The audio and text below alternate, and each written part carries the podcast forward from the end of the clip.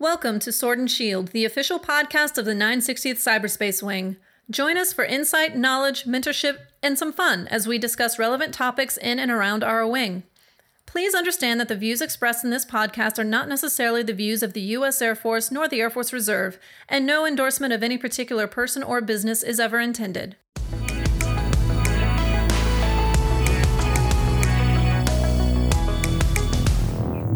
Good day, gladiators. Thank you for listening to another episode of the Sword and Shield podcast. It's Francis Martinez, Director of Psychological Health for the 960th Cyberspace Wing. I'm here with two guests I have in front of me. Good afternoon. I'm John Covington, Chief of Security for the 960th Cyberspace Wing. And on the phone, I have. Good afternoon. This is Master Sergeant Mundy, uh, part of the 316 Training Squadron here at Goodfellow Air, Air Force Base. So, thank you guys for joining us today. Um, one of the reasons why we have uh, you guys, um, because we really wanted to talk about some myths, right, as it relates to um, security clearances and mental health. Um, I know, John, you work with people that have um, are going through the security clearance process, um, and Sergeant Mundy has uh, some personal experiences. So, we're going to be talking about that stuff today. All right. Alrighty. And so um, it's really important, right, that people really understand where the myth even came from. So I know earlier we are talking about um, back in the day, right? Yes. Stuff happened. So let's talk about that for a little bit. So a long time ago, there was the the stigma of you know gaining and maintaining a clearance, uh, whether it was just secret or TSSCI, and there was this awful stigma surrounding oh if you, you go and seek mental health um, they're going to immediately pull your clearance don't do it. Um, it's frowned upon you know keep it to yourself and don't do that. And we want to make sure that everybody's clear and aware that um, just because you know it, it, doesn't fly anymore that oh we used to do things is how we always did it and that's how we're going to proceed now. Um, we definitely want to shift gears and um, get the awareness out there that that is no longer the case. It's not a thing. Please, please, please. If you need to seek uh, mental health, please go do it. Yeah, so the DoD is more progressive now as it relates to mental health, right, and seeking mental health. Yes. Um, versus like, oh, sorry, we're going to kick you out, or you know, um, you're going to lose your clearance, lose your job. And I think that still lingers today um, because generally when people meet with me, that's the first question they ask me are you going to take my clearance away? Does this have any bearing on my clearance? Um, what's what's the deal? And that's one of the things that you know I struggle with um, working with people and building that trust because number one, I'm not going to take your clearance. I don't have that authority. right. number two, um, I don't take notes. Right, that's the luxury of my position. I don't have to take notes. I don't have to report anything to mental health or your military records, your, med- your medical records. So no one knows what we talk about. Um, and so that's that's another thing that um, people that come and talk to me have a little bit difficulty in, in building that rapport and that trust. So, but I do have some numbers, and I, I want to talk about this for a little bit. Um, just to really put things into perspective. Um, so, the Defense of Counterintelligence and Security Agency um, reported these numbers um, through the DoD CAF metrics from 2012 to 2018. There was a total of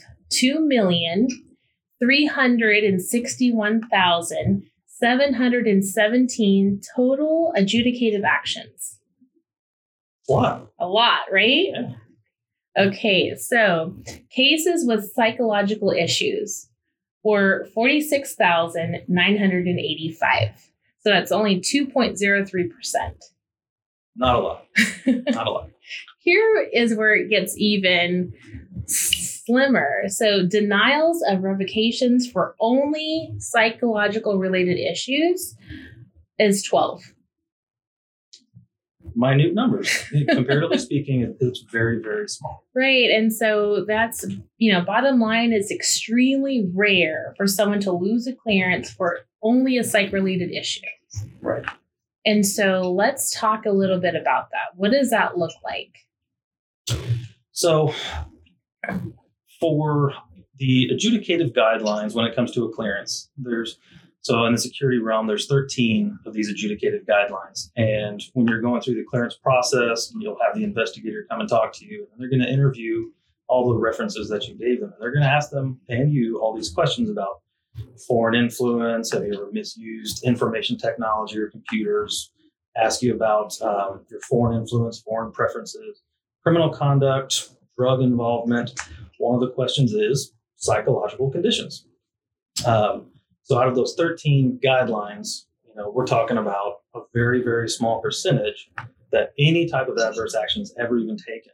Um, so with that, uh, there are some uh, there are some ways to mitigate this if you ever do go to seek uh, mental health.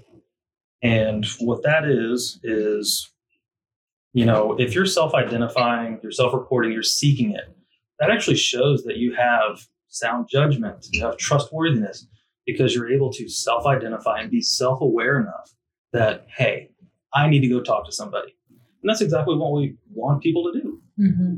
We want them to go reach out and be proactive about seeking the mental health. Um, when you don't seek mental health, uh, things bubble up. Yes. It gets a little harder. Yes. You know, and, and it can flow over into other areas. You might be stressed at work you might be stressed at home. So these might be contributing factors. And then as everything compounds, you'll start to see it bleed into other areas. Mm-hmm. And there are some times when, um, if you don't seek it out on your own, if you're not able to self identify, other people might start to notice it. Say in the workplace, your first sergeant might get involved. You might get command directed to go to, to go seek mental health. And that's when you know, we, we start to get into the area of, oh, you should have you should have already seen us. Now we're notifying you that we have acknowledged it, we see it, and we would like for you to seek mental health. Yeah, and there's definitely risk involved with not seeking mental health. Absolutely. Um, so decrease of force readiness, right? You're unable to perform your work related duties, um, and it affects everything. You know, your your um, family life, your home life, your civilian life if you're a reservist, right? Yes. Um, and so it also increased suicide risk. You know, the one thing to help decrease suicide risk is seeking mental health treatment.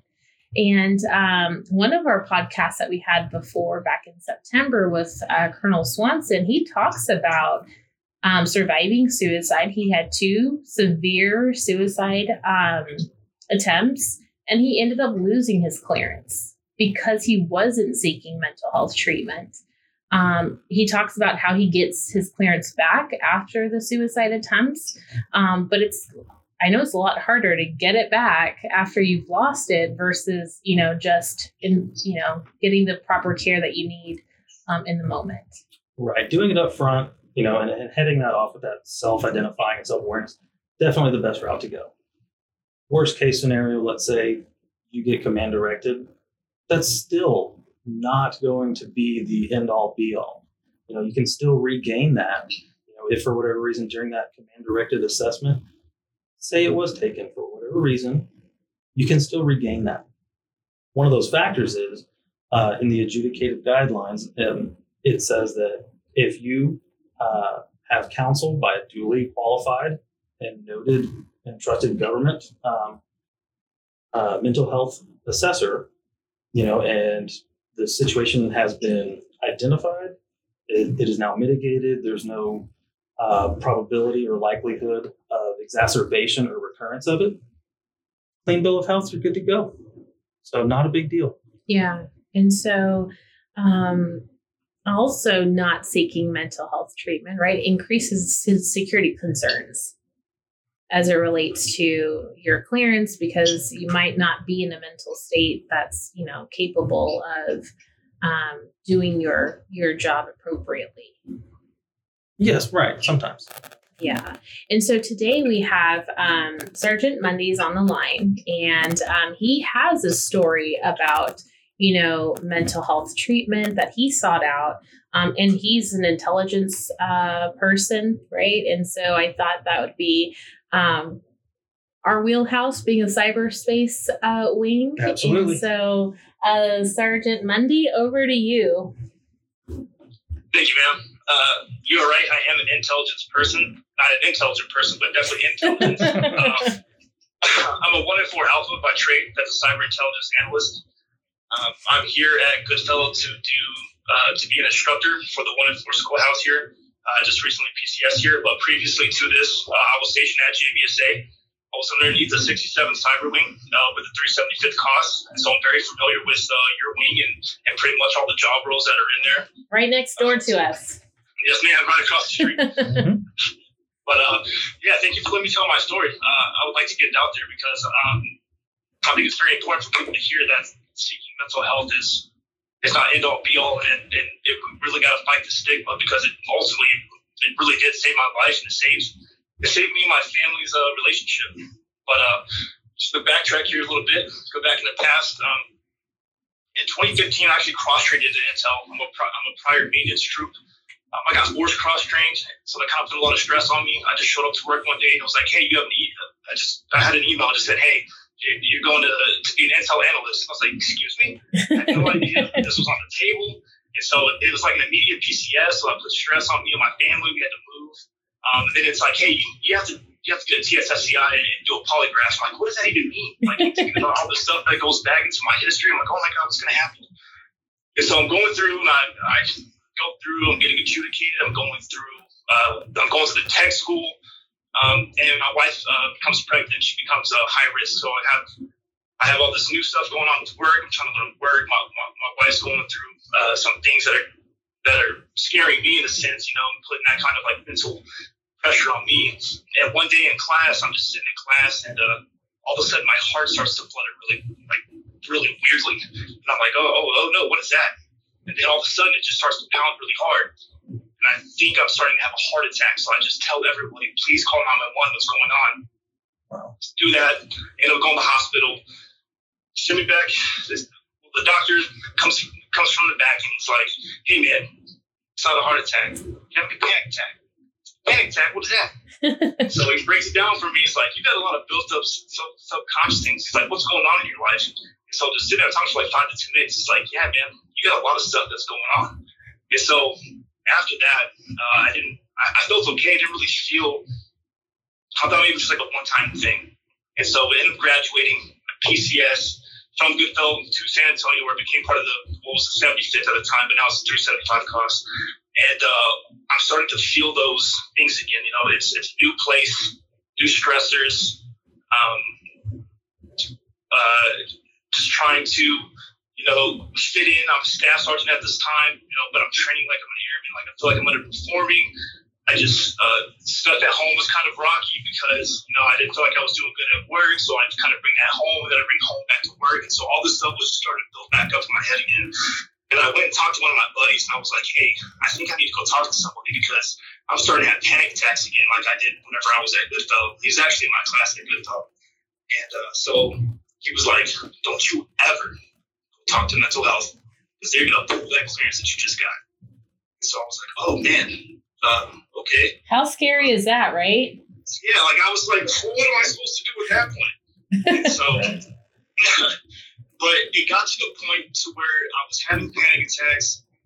Like I could almost think myself into a panic attack just because I was so anxious all the time. I was so worried, so scared. You know, there's a lot of personal things, a lot of work things that are going on. You know, I don't want to mess this up. This is the only thing I got. This is my career. This is how I support my family. I don't want to lose my clearance because then uh, I'll lose the Air Force.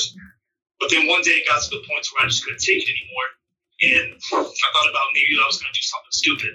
So instead of doing that, I said, I don't care. I'm just going to go talk to somebody. I'm going to mental health. To go try to get this figured out. Because I'd rather, if it is the case, if I would, I would rather lose my clearance than lose my life or lose my family. Absolutely. You know, we we sometimes have to put things into perspective, right? And so that's what I did. I went straight to mental health. Um, I was diagnosed with uh, general anxiety uh, with panic disorder, which all that means is you're an anxious dude that has panic attacks. and so, um, uh, yeah, I, d- I did that, and I got put on pres- prescribed medications. Uh, with the medications, it's it's super simple for me. I mean, it's different. I think across, but it might be DOD. I'm not sure.